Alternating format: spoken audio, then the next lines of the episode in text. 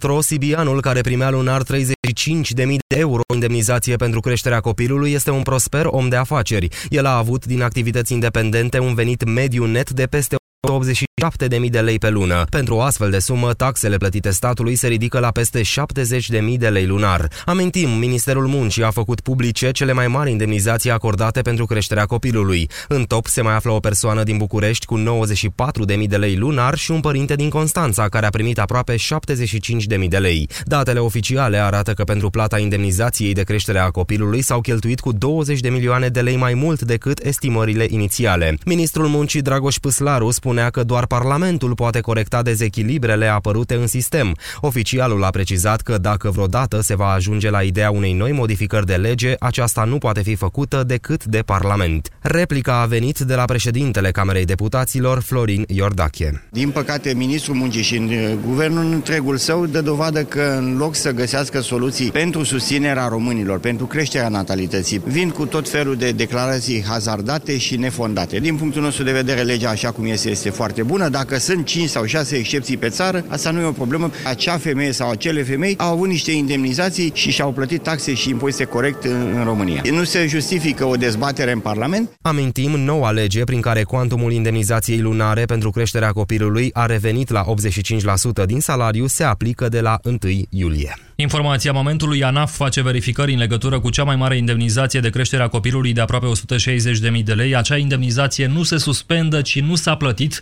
pentru că se fac niște verificări acolo. ANAF face niște verificări după care se plătește. Beneficiarul nu a fost în țară și când se întoarce, atunci poate fi verificat, au spus pentru Mediafax oficial din cadrul Ministerului Muncii. Subiectul va fi dezbătut astăzi și la România în direct. Bună ziua, Moise Guran. Și e normal până la urmă ca ANAF să verifice astfel de sume, chiar dacă nu e nimic ilegal acolo. Doamnelor și domnilor, astăzi noi nu punem în dezbatere dacă ar trebui sau nu să plafonăm indemnizațiile după ce au fost aprobate. Mă gândesc că ar fi o mare nedreptate pentru toți cei care au conceput copiii în această perioadă și și-au făcut o planificare familială. Dar aș vrea, tocmai pentru că ați auzit, sunt și alte inițiative de la Cristiana Anghel, dar câte inițiative nu sunt în toamna asta de prestații sociale, aș vrea să ne aplecăm asupra doamnei Mihaela Popa, care a inițiat acest proiect cu indemnizațiile pentru creșterea copilului și să vă întreb așa pe dumneavoastră dacă după tot ce s-a întâmplat în acest timp, dumneavoastră ați mai acorda sau nu votul unui astfel de politician. Moise Guran, mulțumesc, te așteptăm la România în direct. Sport acum, bună ziua, Tudor Ciurescu. Bun găsit! Simona Halep o va înfrunta pe Serena Williams în sferturile de finală ale U S Open. Halep a trecut aseară în optimi de Carla Suarez Navarro, numărul doisprezece mondial, scor șase doi șapte cinci. Simona spune că a câștigat fiindcă a fost agresivă, a luat mingile de vreme și a reușit să-și împingă adversara în spatele terenului. Acum o va reîntâlni pe Serena Williams, care a învins-o cu șase doi șase trei pe Iaroslava Șvedova. Lidera mondială conduce șapte unu în meciurile directe cu Halep, ultimul disputat la Cincinnati anul acesta. Confruntarea din sferturile ultimului Grand Slam al anului va avea loc mâine de la ora optsprezece. Mare surpriză în această dimineață, a patra favorită, Agnieszka Radwańska, a fost învinsă de croata de optsprezece ani Ana Konjuh cu un dublu șase patru. Să mai spunem că Horia Tecău și Jean-Julien Royer au fost eliminați în turul al treilea al competiției de dublu, învinși de fostul partener al românului Robert Lindstedt și Ali Chiurești șase trei șapte șase. Steaua și-a completat lotul cu un atacant de perspectivă. Roșalbaștrii l-au transferat pe Denis Man de la U T A bătrâna doamnă. Potrivit g s p punct ro, Steaua a plătit trei sute cincizeci de mii de euro în schimbul jucătorului de optsprezece ani, o sumă record pentru clubul arădean. U T A va primi și un procent dintr-un viitor transfer al jucătorului. Sezonul trecut, Denis Man a înscris opt goluri în douăzeci și șase de meciuri jucate în Liga a doua. El se afla de mai multă vreme în atenția Stelei, care îi mai are în lot pe postul de atacant pe Florin Tănase, Tudorie și Golubovici. Două dintre spadasinele campioane olimpice la Rio, Ana Maria Popescu și Loredana Dinu, au fost aseară în studioul Europa F M, invitate de Ovidiu Ianițoaia în emisiunea Tribuna Zero. Ana Maria Popescu a povestit cum a trăit câștigarea titlului suprem.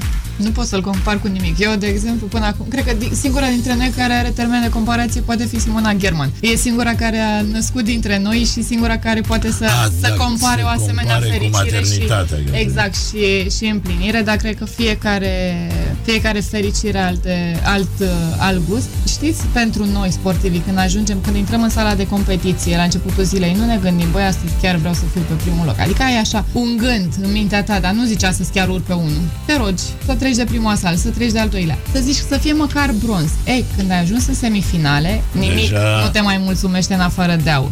Amintim, echipa feminină de spadă a cucerit singura medalie de aur a României în ediția de la Rio. treisprezece și douăzeci de minute, urmăriți subiectele orei pe site-ul știrile europa f m punct r o. Imediat începe România în direct cu Moise Guran.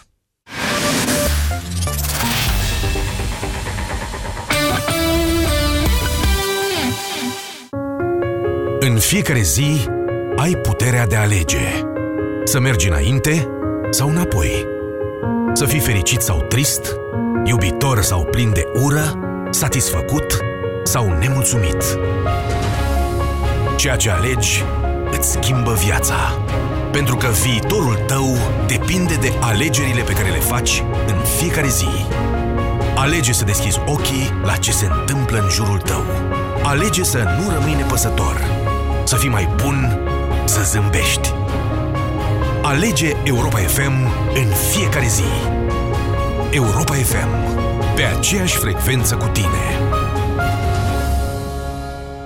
Am discutat cu mai multe femei despre albirea dinților. Am încercat mai multe paste de dinți pentru albire, dar dinții mei au devenit foarte sensibili. Și eu am pățit la fel, nu puteam să mănânc sau să beau rece. Până la urmă, medicul dentist mi-a recomandat La Calut White and Repair. La Calut White and Repair conține hidroxiapatită, componentul principal din smalțul dentar. La Calut White and Repair albește dinții fără a deteriora smalțul. La Calut White and Repair, cel mai bun pentru mine. O, bunicule, am uitat lista de cumpărături. Liniștește-te! Ține-o minte, șase ouă, două sute de grame brânză de vaci, un kilogram de zahăr, lapte și făină albă. Wow, bunicule! Și după aceea ne oprim la farmacie să luăm și Bilomac Forte. Bilomac Forte are o formulă unică bogată în patru ingrediente active ce conține printre altele ginkgo biloba și lecitină. Bilomac Forte pentru memorie bună și concentrare optimă. Bilomac Forte este un supliment alimentar. Citiți cu atenție prospectul. Bilomac Forte. Ia aminte să ții minte. Știu că te doare, puiule. Dar am ceva pentru tine, bun, bun de tot, și îți trece repede durerea. Cum adică, îi dai acadele pentru gâtul inflamat? Nu e o acadea, e Salvia Sept Kids. Am aflat ieri la consultație. Salvia Sept Kids protejează, calmează iritația gâtului și ameliorează durerea. În plus, are un gust foarte bun. Acesta este un dispozitiv medical. Citiți cu atenție prospectul. Salvia Sept. Ține tusei și durerii piept. Banca Transilvania îți prezintă România în direct cu Moise Guran la Europa F M. Cinci luni se fac peste câteva zile de când am discutat aici, la această emisiune, despre propunerea intempestivă a unor doamne parlamentare de la P N L de a scoate plafonul pentru indemnizația de creștere a copilului. Era pe opt martie anul acesta când în Parlament a avut loc o adevărată lovitură, una planificată, mi-am dat eu seama încă de atunci, dar acum o să vă și explic ce și cum. O lovitură ce a luat prin surprindere guvernul și Ministerul Muncii, de exemplu, care nici nu au putut oferi un calcul privind impactul bugetar al măsurii atunci, nici nu au putut indica o sursă bugetară pentru finanțarea unor indemnizații care ar fi depășit trei mii patru sute de lei pe lună. Strategic a fost aleasă data de opt martie pentru votarea măsurii în Comisia de Muncă. N-a fost niciun vot împotrivă și nici noi ailalți n-am prea avut ce cum comenta că na, era de opt martie. Ulterior, președintele Claus Iohannis a avertizat guvernul să nu atace la Curtea Constituțională inițiativa liberalilor. Pot să vă mai spun acum, suplimentar, față de momentul de atunci, că prin februarie, așa, niște doamne de la liberali m-au invitat pe mine, Moise, la o cafea și mi-au mărturisit că lucrează la un program de stimulare a natalității și pe care P N L avea să-și bazeze campania electorală de anul acesta. Voiau să ceară opinia mea despre cum ar putea fi implementat un astfel de program. Le-am spus opinia, v-am spus-o și dumneavoastră, și aici, și la radio, și la T V... De foarte multe ori, cred. Dar ulterior mi-am dat seama că întâlnirea respectivă nu urmărea opinia mea în privința unor măsuri de stimulare a demografiei, ci doar voiau să măsoare reacția unui jurnalist vis-a-vis de scoaterea plafonului pentru indemnizația de creștere a copilului, lucru care s-a întâmplat nicio lună mai târziu. Cam la asta se reduce viziunea Partidului Național Liberal privind stimularea natalității, la o lovitură mediatică, populistă, care, uite, azi, când societatea noastră freamătă la știrea că efortul statului cu indemnizațiile pentru creșterea copilului a crescut cu douăzeci de milioane pe lună din iulie, când a fost introdusă măsura, că sunt părinți care primesc zeci de mii de euro pe lună, azi când readucem indemnizația asta de creștere în discuție, introducând poate nesiguranța și teama celor care au planificat între timp un copil, gestul doamnelor de la P N L făcut de opt martie numai stimulativ pentru natalitate nu este. Eu consider că exact lipsa de stabilitate a sistemului, corecțiile făcute prea des sau tăierile, precum cea din vremea guvernului Boc, abia acestea sunt evenimentele ce atentează la creșterea natalității. Îmbogățesc, dacă vreți, imprevi- imprevizibilitatea și perspectiva neclară pe care o au în general tinerii din România. Iar asta este mult mai rău decât o creștere sau o plafonare a indemnizației. Cred că ar fi nedrept, zic eu, o adevărată crimă, de fapt, acum, să ne mai punem problema plafonării indemnizației. Ar fi și neconstituțional, nu mă pricep foarte tare. Adică părinții care s-au bazat pe această legislație și au conceput deja un copil, aceea ce să mai facă acum? Ne bate în joc de ei? Eu zic că n-ar trebui. Și mai cred că ei ar trebui să dea statul în judecată dacă statul modifică acum prin plafonare indemnizațiile. Dar cineva trebuie să plătească pentru astfel de lucruri, că, mare atenție, în perioada respectivă n-a fost doar aceasta singura propunere populistă, electorală, ce nu ține cont de faptul că cineva plătește banii respectivi. Că după primii doi ani de viață, știți, copilul intră într-un sistem de gratuități. Ce gratuități vin tot de acolo, de la buget, din numeroasele impozitele pe care foarte puțin, de fapt, le plătim în România. În Parlament sunt propuneri, ați auzit mai devreme la știri, propuneri care mai de care, prevăd deduceri pentru tineri, pentru bătrâni, pentru familie cu mulți copii, pentru cele cu puțini copii, pentru familiile cu venituri mici, pentru produse bio, pentru orice, că e an electoral și nimeni n-are curaj să zică nu într-un an electoral. Problema acestor inițiative, oameni buni, este că niciuna nu prevede sursa finanțărilor. Adică, mai concret, fie la ce alte subvenții sociale renunțăm ca să plătim indemnizații neplafonate, uite, de creșterea copilului, fie ce proiecte de investiții amânăm, fie ce impozite mai mărim ca să susținem sistemul de asistență socială. Și aici e cheia problemei, de fapt, că dacă ajungem să mărim impozitele pe muncă, așa cum am făcut inclusiv în perioada în care statul a intrat în criză și a tăiat indemnizațiile de creștere a copilului, atunci eu nu cred că am stimulat natalitatea, ba din contră. Dar acum haideți să revenim la dezbaterea de azi, care nu, nu este despre cât de bun sau cât de corect este sistemul în care statul plătește treizeci și cinci de mii de euro pe lună indemnizație de creștere a copilului unei singure persoane. Dezbaterea este cât i-a folosit această propunere doamnei senator P N L Mihaela Popa, inițiatorul proiectului. După toată această desfășurare de evenimente, vă întreb pe dumneavoastră, ați mai acorda sau nu votul în această toamnă unui politician precum doamna Mihaela Popa de la P N L? zero trei șapte doi zero șase nouă cinci nouă nouă este numărul de telefon la care vă invit să sunați din acest moment. Bună ziua, Lucian! Bună ziua, Moise! Vă ascultăm! Am emoții că e prima dată, de mult încercam să vă prind. Bună ziua la ascultători. Da. Uh, referitor la subiect, că s-a luat măsura asta populistă. Nu-i corect. Poate mai corect ar fi să se iei mai multe măsuri populiste. populiste. Să se da. iei toate măsurile populiste. Da, Problema da, e că da. banii de unde îi dăm, Lucian? Uh, Moise... Da. Autostrada asta de la Sibiu la Sebeș, o fi din Sebeș și de aia vreau să discut despre ea, uh, au mâncat o grămadă de bani, care tot așa, tot din bugetul nostru se duce. De ce să nu putem să aducem banii pentru un copil sau pentru niște oameni ai noștri, da. putem să băgăm atâția bani în plus în alte. Eu am dat N-am înțeles asta cu autostrada. Deci cu autostrada am făcut o prostie. Am pierdut bani, n-am câștigat. N-am înțeles cum putem să finanțăm nu. din autostradă indemnizația de creștere. Nu, tocmai asta zic, cum am putut pierde bani acolo. Da. De ce n-am putea pierde acum niște bani pentru un copil de-al nostru sau pentru niște oameni ai noștri? Că, de, să... că de ce? Că minus și cu minus fac tot minus, în niciun caz plus, Lucian. Ok, eu sunt de acord, dar atâta timp ce putem să plătim banii ăia sau să pierdem da. banii, de ce? Putem să mai pierdem și mai mulți. Da, da populiste, da, sunt de acord să le pierde astea populiste. Lucian, dumneavoastră vă imaginați bugetul statului ca fiind un sac fără fund? Eu vă spun că dumneavoastră știți câți bani dați pe impozite în fiecare lună? Nu știu, habar n-am. Păi ia să aflați dumneavoastră, că dacă, dacă ați ști, poate v-ar ustura. Și atunci poate nu v-ați mai, n-ați mai zice, hai domnule să dea statul, că e tot din impozitul dumneavoastră, Lucian. Eu dacă știu, plătiți unul. Tocmai asta e problemă, dar nu mă deranjează când îl, plă- îl plătesc, că tocmai asta e, chiar plătim foarte mult. Cred că mulți dintre noi muncim mai mult pentru impozite decât pentru noi. Lucian, să înțeleg că dumneavoastră apreciați gestul doamnei Mihaela Popa de la P N L. Uh, chiar dacă e o greșeală sau asta o apreciez... E greșeală sau nu e greșeală? Ori o apreciați, ori e greșeală. Hotărâți-vă. Uh, eu o apreciez. Deci, măsura asta în, în, în ceea ce se întâmplă în cazul ăsta concret o apreciez. Lucian, apreciez Lucian, aș vrea să vă mai adresez o întrebare. Vă rog să nu vă supărați pe mine și să nu vi se pară obraznică, dar n-are ieșit foarte clar din discuția noastră. Dumneavoastră știți ce înseamnă populist? Da. Ce? Adică, adică să iei o măsură în campanie electorală doar ca să primești voturi. Exact. Bun. Vă mulțumesc da. și îmi cer scuze că v-am adresat această întrebare. Sper să nu o considerați obraznică. Am vrut doar să fiu sigur că toți înțelegem sensul termenilor. zero trei șapte doi zero șase nouă cinci nouă nouă. Lucian apreciază așadar o astfel de măsură, indiferent care sunt consecințele ei. Bună ziua, Mihai! Bună ziua, Moise! Uh, în primul rând, nu cred că ar trebui să discutăm neapărat despre doamna care uh, va inițiat proiectul. De, de ce să nu discutăm? Trebuie să discutăm despre decizia finală a Parlamentului, care, din punctul meu de vedere, e decizie corectă. Și o să spun și argumentul principal.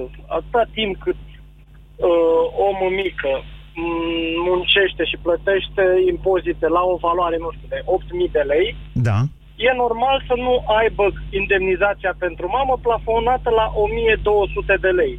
Păi era la de trei mii patru sute. Ce? Era la trei mii patru sute, dar să nu uităm că anterior, pentru persoanele care decideau să rămână doi ani în uh, concediu de creștere uh, a copilului, a fost o mie două sute de lei. Da, legea respectivă a făcut mai multe modificări, e adevărat ce spuneți, e adevărat ce spuneți, într-adevăr a scos și niște da. inechități. Dar acum mă refer dacă... doar la scoaterea plafonului, atât. Da, e normal, dacă eu muncesc mai mult și contribui mai mult, da. e normal să și beneficiez mai mult în momentul în care am nevoie de susținerea statului pentru anume probleme. Da, dar știți, indemnizația asta e pentru creșterea uh, copilului, nu pentru susținerea părintelui. Uh, ba da, pentru că părintele nu poate să și meargă la lucru și să crească și copilul în același timp, într-o perioadă în indemnizația care... Indemnizația se acordă are... pe o perioadă în care nu mai mergeți la lucru. Dacă mergeți la lucru, exact. nu mai primiți indemnizația. Corect, asta spun, pentru că părintele e în imposibilitatea de a merge la lucru. Așa. De a genera venituri. Bun. După, ce, după cei doi ani, Mihai, știți că copilul are nevoie de școală, are nevoie de grădiniță. Astea sunt Corect. gratuite în România. De fapt, ele sunt alimentate de la același buget de stat, de unde se plătește și indemnizația asta. Da, de la același buget de stat, iar părintele după cei doi ani contribuie în continuare, cu sume poate mai mari sau nu decât cele anterioare. Sau nu. În foarte puține cazuri, din punctul meu de vedere, sau nu. Exceptând acum, adică discuția nu cred că ar trebui bazată pe persoanele care folosesc această indemnizație pentru un mod de a genera venituri. Ba nu, putem să vorbim, iertați-mă, Mihai, dar putem să vorbim și despre sistemul de calcul pe ultimele douăsprezece luni, care știți și dumneavoastră că permite umflarea veniturilor astfel încât indemnizația să crească. Doamne, totul e pentru un scop Corect. nobil, pentru creșterea Corect. natalității, pentru copii, dar... sunt de acord. La fel, cele ultimele douăsprezece luni da. fac modalitățile de creștere a indemnizației destul de restrânse. Adică totuși vorbim de douăsprezece luni în care uh, trebuie să um, faci foarte multe operațiuni care te costă în impozite în principiu pentru a crește veniturile. Și nu cred că, la fel, cazurile acestea, din punctul meu de vedere, sunt foarte puține. Nu, vreau dar, dar să vă atrag atenția că toate știrile de acest fel încep cu o mamă care a contribuit ani de zile, dar poate n-a contribuit decât ultimele douăsprezece luni.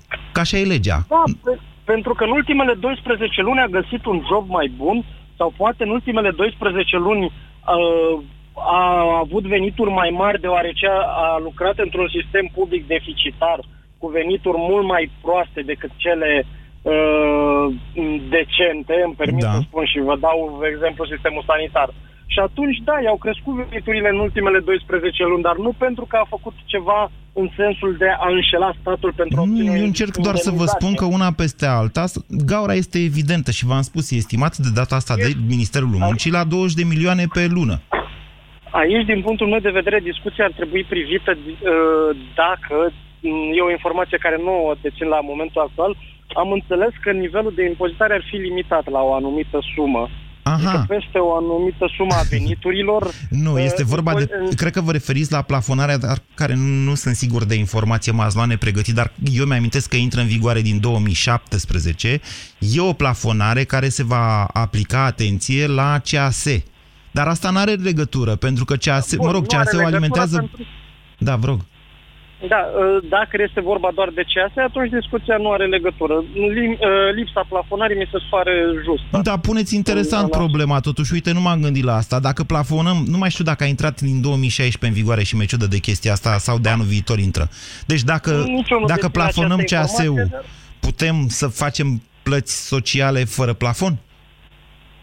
Din punctul meu de vedere, nu, dar atunci nu trebuie stabilit un alt plafon. Fix ba da, pentru că la plafon... care este plafonat C A S-ul, da, acela să rămână și plafonul pentru care plățile speciale... Plafonul este pentru contribuția de pensii, C A S-ul, da, și deși el alimentează bugetul asigurărilor sociale, de unde bănuiesc se plătește și această indemnizație pentru mamă, de fapt totul se închide pe bugetul de stat, adică pe celelalte impozite pe care noi le plătim, inclusiv T V A, inclusiv atâtea și atâtea. Una peste alta, v-am zis, eu, niște găuri uriașe în oala aia bugetară pe care Lucian mai devreme o vedea așa, ca fiind fără fund.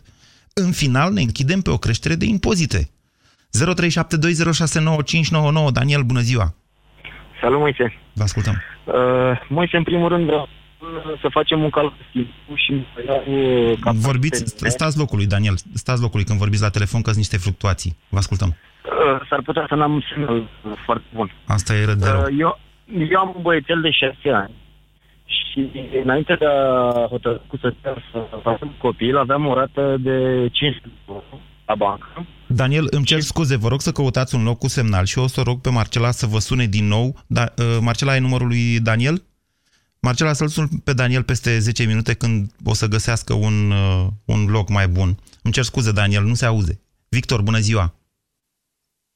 Victor? Alo, Victor, bună ziua! Bună ziua! Vă ascultăm! Uh, bună ziua, Moise, uh, prima dată când intru în direct. Uh, referitor la subiectul de astăzi, uh, nu aș mai vota un, uh, un astfel de deputat, dar nu aș mai vota pe niciunul dintre parlamentari, mare parte, majoritatea, pentru că majoritatea, uh, cel puțin cei care inițiază legi, nu uh, fac un studiu înainte, nu au oameni calificați, nu au uh, juriști, nu au, eu știu, consultanți. Uh, toți fac un prag, un prag electoral, astfel de, de legi, uh, ca să voteze lumea, indiferent de costuri, costuri pe care noi le plătim ulterior. Uh, întotdeauna o lege trebuie să aibă o predictibilitate, trebuie să aibă o stabilitate în timp. Nu o modificăm de fiecare dată, fiecare cum, cum consideră. Am doi copii, la niciunul dintre cei doi copii nu am beneficiat de astfel de avantaje. De ce? Pentru că a fost odată, când am hotărât noi, cumva ne-am făcut calculele, că a fost și familie, au fost anumite condiții, după lucrul ăsta s-au modificat la un an, la doi, la... Eu știu. Da, e o mare problemă. Asta e o mare problemă cu exact schimbările astea foarte bruște de legislație din acest domeniu. Sunt de fapt cele care creează nesiguranță. Cum vă spuneam la început, lipsa unei perspective. Nu-ți faci planificarea familială în funcție de câți bani îți dă statul, dar sigur ai o problemă că nu mai mergi la serviciu și nu mai ai salariu.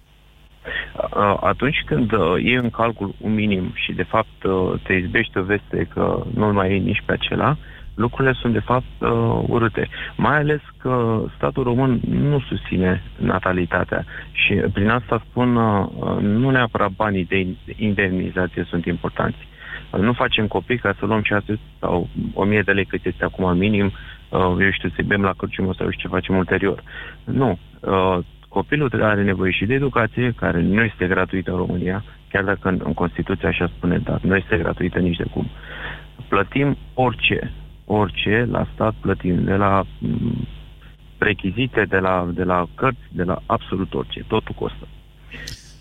Deci nu e nimic gratuit.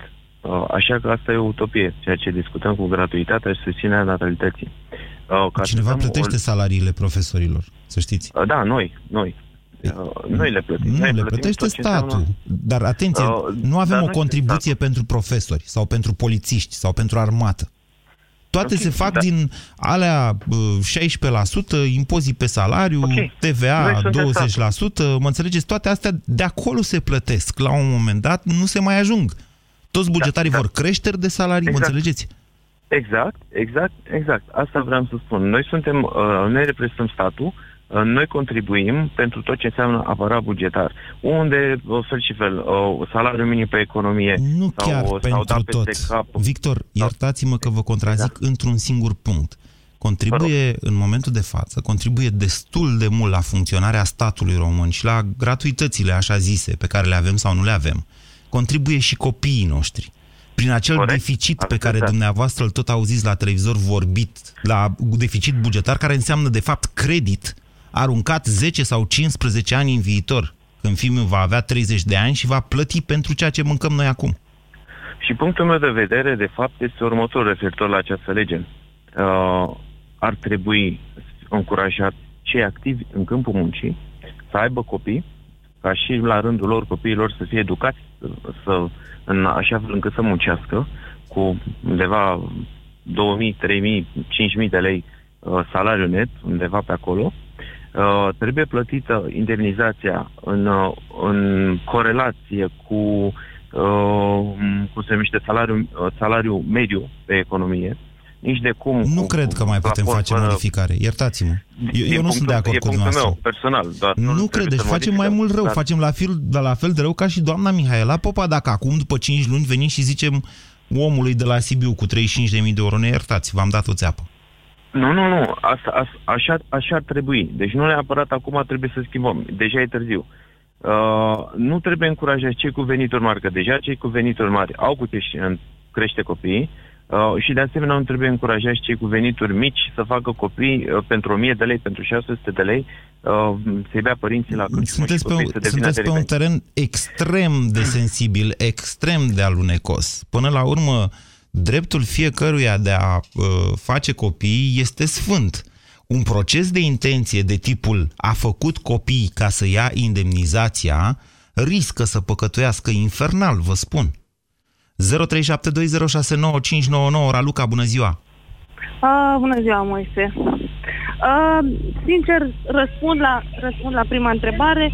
Nu aș mai vota-o pe doamnă, chiar dacă eu sunt în concediu de creșterea copilului. Îl și auzim, pentru... dar nu e de acord, nu pare a fi de acord cu dumneavoastră. Nu, nu, nu! Uh, cu primul copil uh, am beneficiat de indemnizație de creșterea copilului după legea veche, iar cu cel de-al doilea care are șase luni, beneficiez de indemnizație după noua lege. Uh-huh. Nu mi s-a... Deci eu n-am niciun beneficiu. Singurul beneficiu mai sunt o sută de lei pe lună. Ba nu, puteți Dar să stați e... doi ani acasă fără plafonare. Ăsta este un beneficiu. Deci legea asta nu este proastă în totalitatea da, ei. Da, nu, nu în totalitatea ei. Uh, am stat doi ani de zile cu primul, sau doi ani de zile cu al doilea, chiar dacă aș fi, acum aș fi primit doar cinci sute de lei. Să cu primul așa. A stat pe o mie două sute.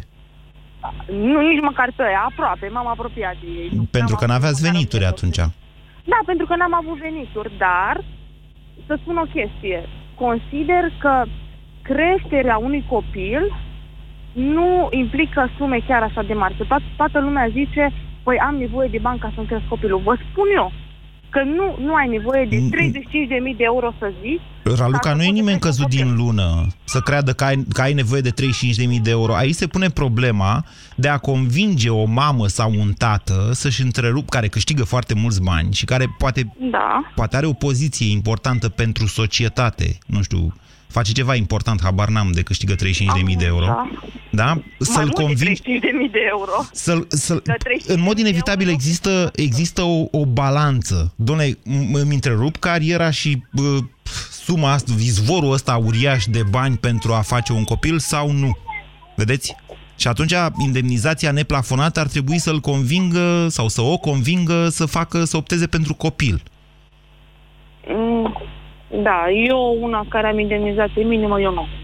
Deci, dumneavoastră, benefic- sunteți beneficiar al acestei legi. Întrebarea și dezbaterea de astăzi este dacă trebuie apreciat sau nu gestul făcut de senatoarea da, P N L. Da, da, da, trebuie apreciat, dar eu finez acolo unde nu pot să apreciez până în capăt. Eu nu apreciez să nu fie plafonat, adică neplafonarea veniturilor. Să le plafoneze undeva, nu știu, la zece mii de lei sau ceva de genul. Nu e clar dacă ați mai vota-o sau nu. Uh, Nu, eu n-aș mai vota-o. România în direct la Europa F M. Te ascultăm. zero trei șapte doi zero șase nouă cinci nouă nouă. Încă o dată încerc să duc această, în mod clar, această discuție, încerc să o duc astăzi către responsabilizarea politicienilor care în momentul de față propun lucruri cu mare impact social, care, uite, produc adevărate prăpăstii în societatea noastră doar pentru că avem alegeri. Mircea, bună ziua! Bună ziua, Moise! Vă ascultăm! Uh, răspunsul meu este, aș mai vota o încă o dată pe doamna, uh, de un pic uh, incorect răspunsul, pentru că votăm partide, nu mai votăm uh, oameni, nu? Uh, deci aș vota cu P N L și uh, de ce lucrul ăsta? Pentru că este absolut normal și mi se pare normal că uh, dacă contribui cu sume mari, uh, să fii sprijinit uh, cu sume similare. Dacă aceste sume care sunt plătite ca indemnizație pentru creșterea copilului uh, sunt prea mari și bugetul nu le poate susține, ar trebui să limităm și uh, partea de contribuție. Da? Pentru că chiar tu ai spus în uh, discuția cu interlocutoarea anterioară că um, aceste persoane s-ar putea să aibă niște poziții, poziții importante, care nu întotdeauna ești sigur că la întoarcerea din uh, acel concediu îți mai găsești poziția respectivă sau nu găsești niște șicane prin care... Da, eu sunt de acord cu dumneavoastră, Mircea, dar chiar credeți că scoaterea acestui plafon încurajează natalitatea în România? Nu, nu încurajează natalitatea, sunt de acord cu tine, însă încurajează natalitatea pe uh, segmentele uh, cu venituri superioare, să spunem așa, unde îți pui multe întrebări înainte să iei decizia asta. Dumneavoastră faceți parte mari... din acest segment cu venituri superioare? Da, da. Da, și aveți da, copii? Da. Pentru că uh, am unul acum, da. Uh, e... Dar nu mi-am luat, să știți că nu mi-am luat încă. Uh, mă gândesc dacă o să-mi iau sau nu o să-mi iau, dar nu mi-am luat. Sunteți proaspăt uh, tătic? Proaspăt tătic, da. Cu da, venituri da, mari? Da. Cu venituri mari, da. Deci dumneavoastră când ați luat decizia să faceți un copil? Uh, înainte de lege. Înainte de lege, deci nu v-ați gândit, domnule, e un plafon acolo și așa da, mai departe. Dar uh, un copil nu se crește numai cu bani. Cum am spus și eu, doamnă, nu sunt necesari banii respectivi. Dar dacă, de exemplu, nu știu, aveați o altfel de perspectivă legată de... Vedeți, dumneavoastră, Mircea, în general, tinerii fac copii, iertați-mă, acum nu vreau să introduc o discriminare urâtă de tot, dar din motive biologice, după o anumită vârstă nu mai poți să mai faci copii. Deci mai des Așa. Tinerii sunt cei chemați sau așteptați, mai bine zis, de societate să facă copii. Pro- problemele lor se leagă în special de stabilitatea locului de muncă, de accesul Vedeți? La locul de muncă, de locuință. De... de locuință, exact. Da. Pentru că asta, pentru asta e uh, un aspect pe care, mă rog, până acum n-a fost menționat. Faptul că atunci când ai venituri mari, ai și cheltuieli mari. Asta putea să ai niște rate, adică ți-ai uh, permis un standard ceva mai mare, ți-ai luat o casă în loc de un apartament și așa mai departe. Și ai niște lucruri care te împing să uh, nu petreci timp cu copilul, să apelezi la o bonă, da? Și uh, toate beneficiile astea uh, pe care, de care ar putea, uh, care ar putea fi oferite copilului, uh, uh, nu le... nemateriale mă refer, că nu din indemnizație uh, le ofer, dar nemateriale. Prezența ta... Uh, împreună cu el, timp oferit dezvoltării lui și așa mai departe. S-ar putea da. Să aibă dezoferit, știți? Și atunci vine întrebarea care și-o pun, eu mi-o pun cu venituri mari.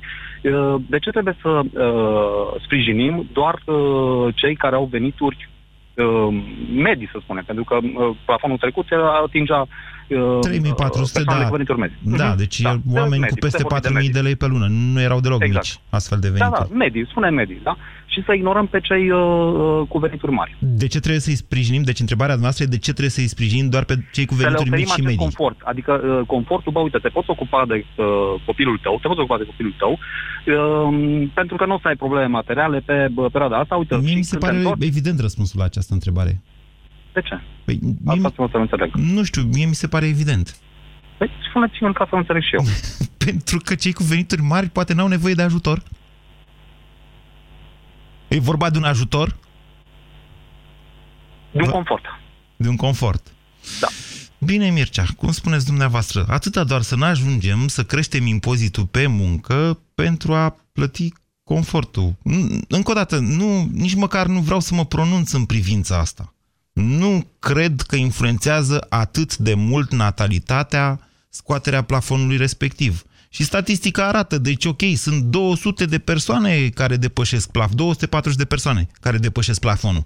Deci vă dați seama cât a crescut sau cât o să crească natalitatea în perioada următoare? Acum, dacă ar fi să duc discuția într-o direcție perversă, cred că statul, obligat fiind și din punct de vedere moral și din punct de vedere legal să ofere oarecare predictibilitate cetățenilor săi, ar putea să zic acum, știți, lipsa asta de plafonare o să dureze doi ani. Din două mii optsprezece o să revenim la plafon. Vă dați seama ce explozie demografică o să avem în ăștia doi ani, dar vă dați seama ce gol demografic vom avea după aceea? Ce ziceți, Alina? Bună ziua! Bună ziua!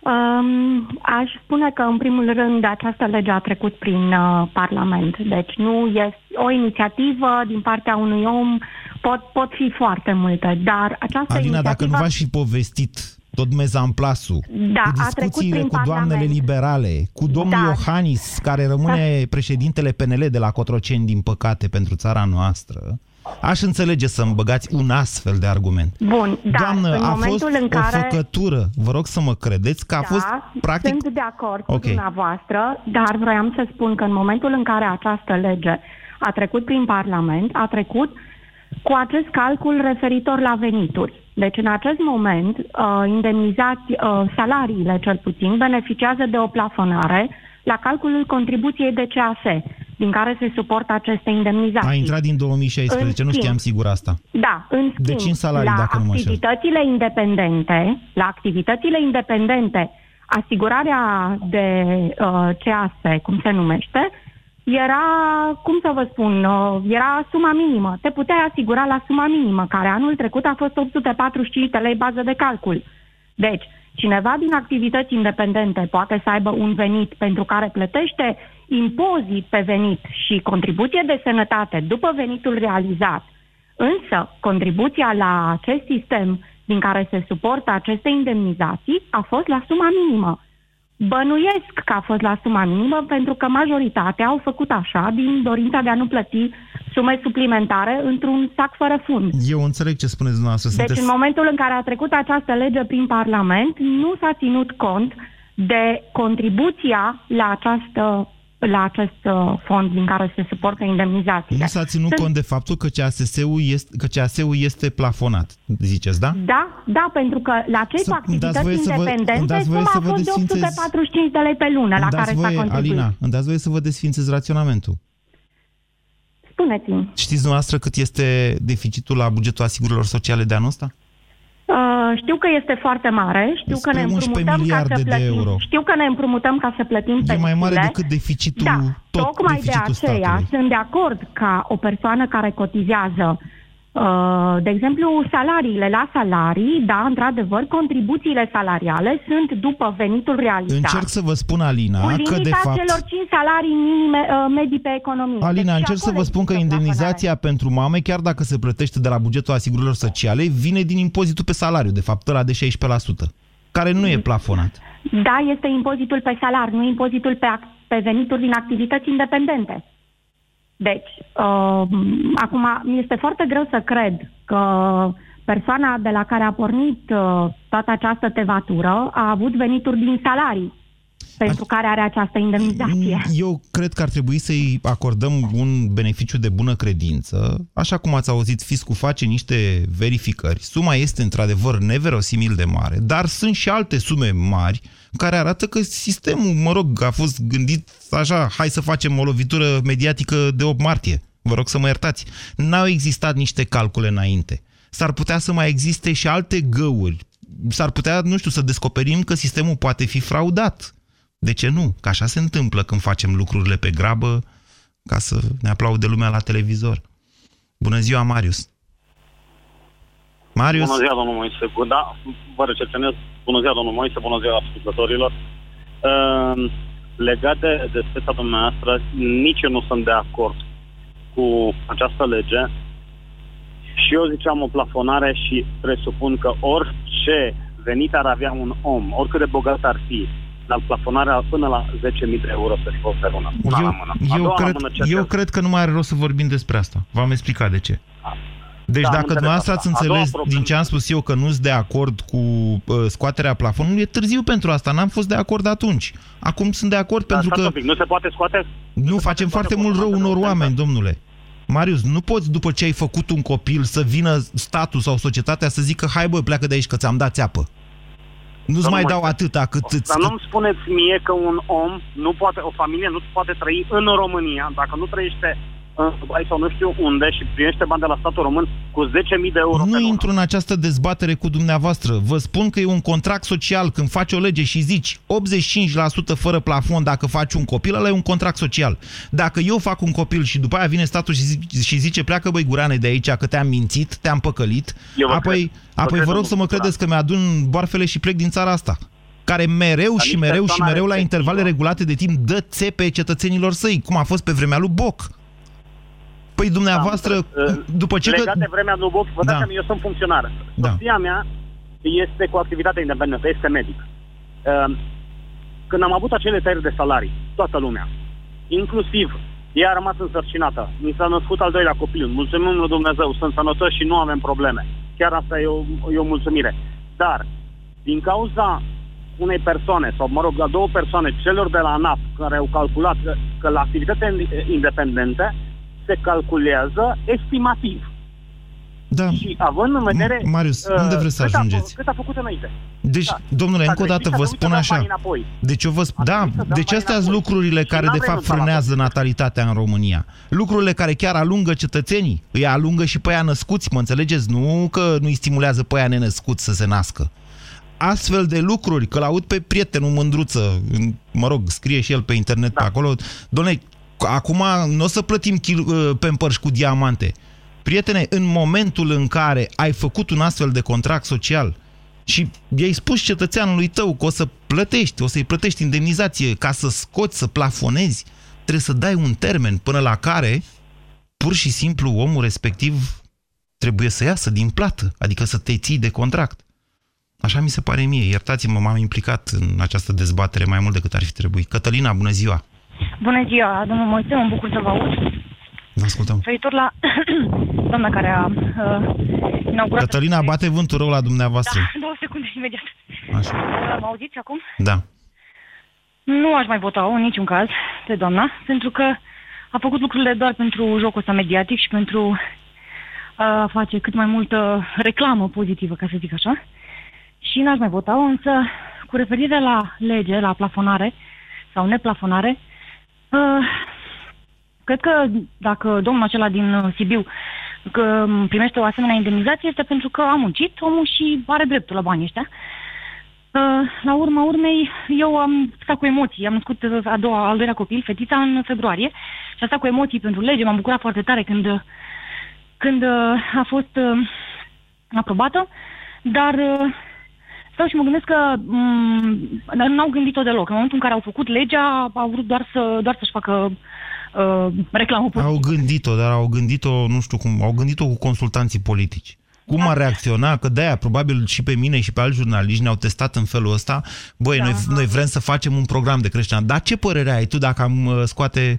Doamne, zic că nu ar stimula natalitatea. Așa am răspuns la vremea. Nu cred că ar stimula foarte mult. Voi concentrați-vă pe locuințe, pe alte chestii care chiar contează într-un astfel. Deci ei și-au făcut niște calcule, dar nu calcule de impact bugetar, calcule de, nici măcar de stimulare natalității, își fac calcule de impact electoral de fiecare dată. Îmi cer, îmi cer scuze, Cătălina, și de la dumneavoastră și de la Cristian, care e pe linie, dar nu va mai intra astăzi, se termină emisiunea. Voi încerca să redeschid acest subiect în perioada următoare. Daniel, cu care nu ne-am putut înțelege, din păcate n-am mai avut semnal deloc, după aceea îmi spune Marcela și n-am mai putut să-l prindem. Voi încerca să vorbesc cu dumneavoastră despre aceste lucruri pe care politicienii noștri ni le pun pe masă acum înainte de alegeri. Pentru că le vom plăti noi sau copiii noștri în anii următori. Nu se termină lumea după aceste alegeri. Ați ascultat România în direct la Europa F M. O emisiune susținută de Banca Transilvania.